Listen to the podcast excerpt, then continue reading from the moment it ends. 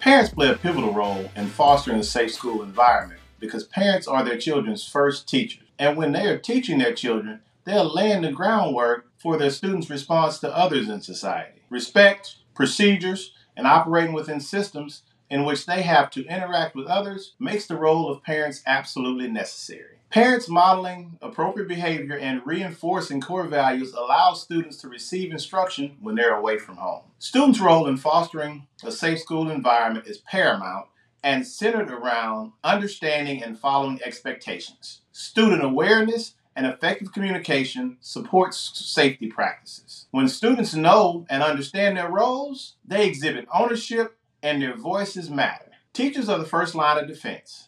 They set expectations for students and facilitate implementation of policies and procedures.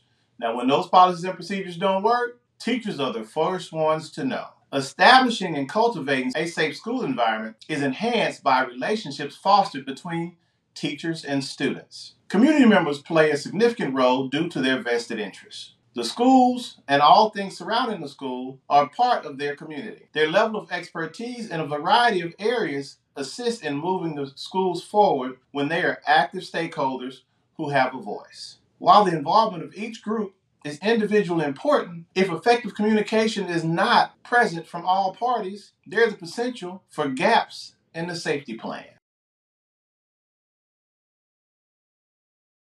Surveys, open houses, invitations to collaborate with school personnel, and career fairs are necessary for representation to happen within the school planning process for safety concerns. When there's parental involvement in campus activities, the school environment becomes less intimidating to parents and their family members. This exhibits that school personnel and families are on the same page and they have the same goals in mind. And this diminishes the potential for an adversarial relationship between school officials and parents.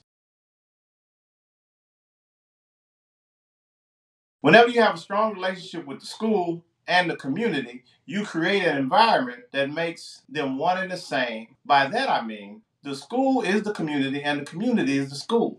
Buy in for the school to be part of the community and the community knowing that they have a role and a voice in the school creates long term relationships no matter who runs the school.